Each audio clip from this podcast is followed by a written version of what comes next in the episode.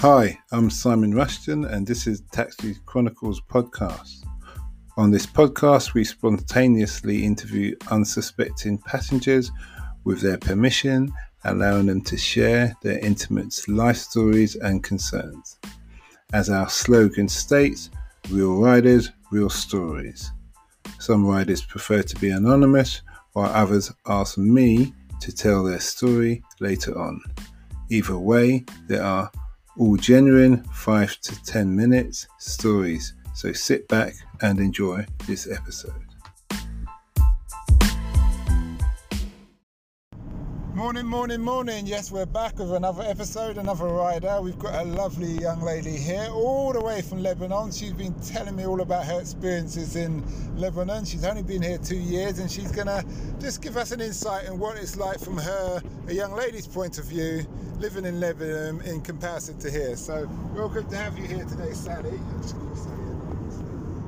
Hey. But if you tell us about what it is like living in Lebanon and in comparison to living in London.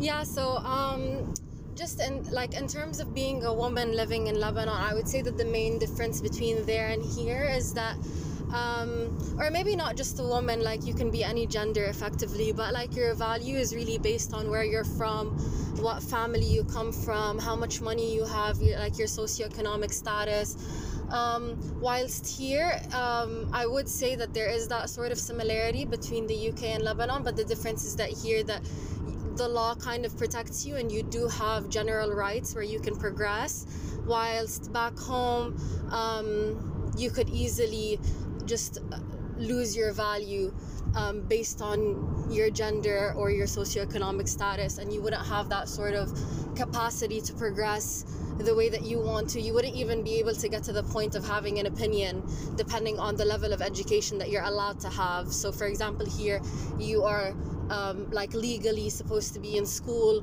for a certain amount of time up until like you're 16 um, whilst back home like people are dragged out at 14 so if i'm 13 14 years old and i'm married off to somebody who's uh, 20 years my senior, I'm not exactly gonna 20 have years. 20 years, man. 20 years. What kind of dad is gonna do that? You're gonna pimp your daughter to No, a training? man, I had me some grooms come up in that house. Think about it. That's like your dad hmm saying to his friend, "You want my daughter?" Effectively, yeah. And there are?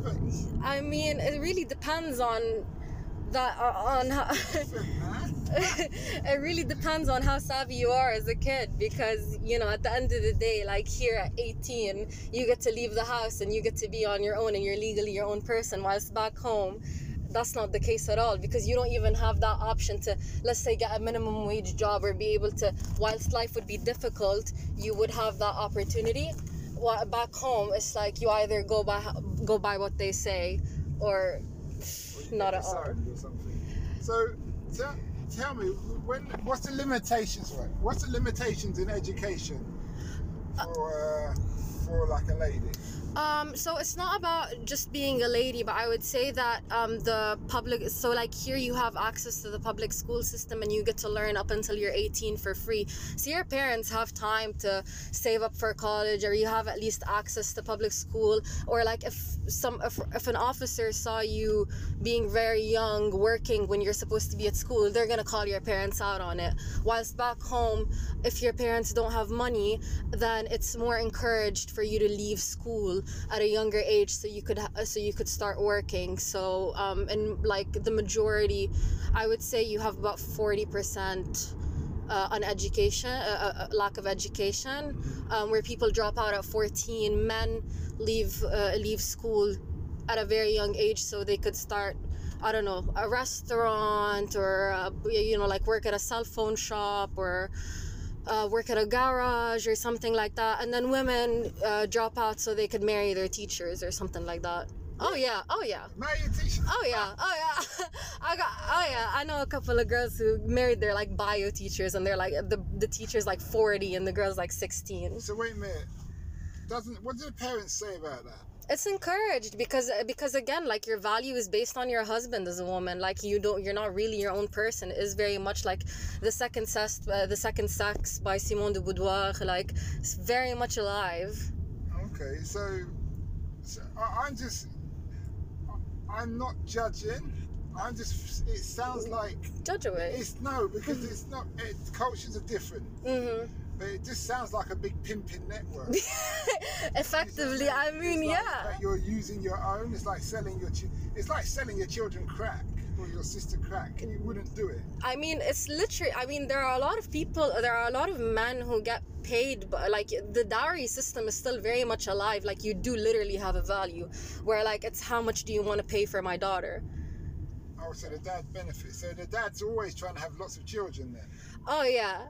I mean, yeah. I don't want to paint it like it's this Yeah, like horrible, um, just like backwards community, but it's really, really problematic. It just, um, So what was the positive things about your your Lebanon that you experienced? Okay, okay, okay. So first of all, let me just put in put out a quick advertisement that like Beirut's the best party hub in the Middle East. Like if you had to visit the Middle East and you want to have a good time and you want to do it on a budget, Beirut's the place to go.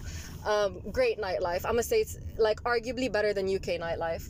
Um, Okay. the people are super friendly um, but i would recommend that if you visit that make sure to get a local because you will get ripped off. Um, especially if you're white no offense. But if you're looking blonde and blue eyes then like people are gonna charge you extra for things. Um, so there's that um there is a huge family feel like i do love the family values back home.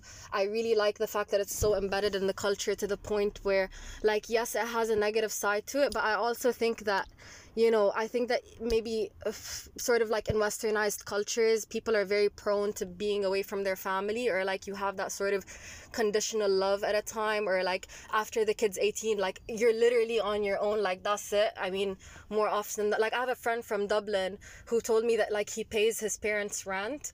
And it's like wow it's like i would never experience that. Like if i had to go back to my parents house like mm-hmm. i would never be left out on my ass you know what i mean? Like I, mm-hmm. I- ever ever ever. I could always go back home. I have that sort of security blanket. Mm-hmm. So i think that that's really important. Maybe he pays his parents' rent. So it's his parents' way of teaching him responsibility. well yeah. Do you see what I mean? Not because they necessarily need the money, but they're saying, well, if you're going to be here and you're a mayor, man, well, you should pay. You what I mean? Now, yeah As a father, I'm thinking, would I charge my daughter rent if she wants to live with me? No, but I may say the electricity bill is your responsibility. Yeah, but like, why not just have your kid just like have a flat share or something and then pay rent like, you know what I mean? Like, why not just be able to go back to your childhood bedroom just to be able to go back there? And then, like, if you want to teach them responsibility, why does it got to be under your roof? You know what I mean? Oh, so she, they should just come back there, stay there, I mean, it's just guide them in life. I mean, it's one thing to contribute to the household where, like, if you're out and you're like getting a job and you're working and you're a productive member of society, um, but like you need to save up money because at the end of the day, I'm so sorry, but like today, like in terms of rent, housing, all of that, it's not it's not the same as like 20 years ago or 30 years ago. Before, like you know, like a few decades ago, you could buy a house for like 200,000 like you could take out a mortgage and like have a stable job and be able to keep that for a while and pay off your home whilst today like you can barely get a shoebox for half a million in London you know so I don't know Yeah, I hear you. I hear you. My last, we're obviously we're coming to the end of the journey here. It's been great talking to you. you too My last question is, what's the impact you want to have on the world? And just to throw in a little curveball, if you could change anything in Lebanon, what would you change? Okay, so the impact that I would personally have on the world. So first of all, I'm studying to be a criminal defense solicitor. So my wor- my impact on the world would be to like enter public policy making and sort of just even out the socioeconomic disparity amongst people. Um, I feel like politicians don't work based on what's just or what would actually help people, but what would actually um, like further their um, political gain, like their personal uh, financial gain, and how much power and influence that they would have, and it would have nothing to do with what is good for society, rather how much like what's the bottom line. And i really think that government was established in order to help people and i think that right now it's about the bottom line so hopefully the new generation can move past that one. And two, if there's one thing that I would have to change in Lebanon, it would be I would wipe out the government as is and I would put back the millennials, the Gen Zs, everybody who's ready for change in order to have like establish equality in the country, give people a chance allocate the budget in order to improve people's standards of living as opposed to just line in the pockets of the politicians so that Okay, thanks a lot Thanks. for that. That was um, very interesting. yeah We hope you liked that episode. Keeping in mind, we never know who we're going to interview. We post twice a day, 8am and 5pm GMT. Have you ever considered the future economies to invest in? Why not listen to our sister podcast, Africa Investor Stories? Considering Africa has the fastest growing economies and population on Earth and has done for many years, it holds 30% of the world's known natural resources. We publish twice a week, Tuesday with a guest investor, and Fridays talking about investment, politics, and history, providing a clear understanding for any potential investor.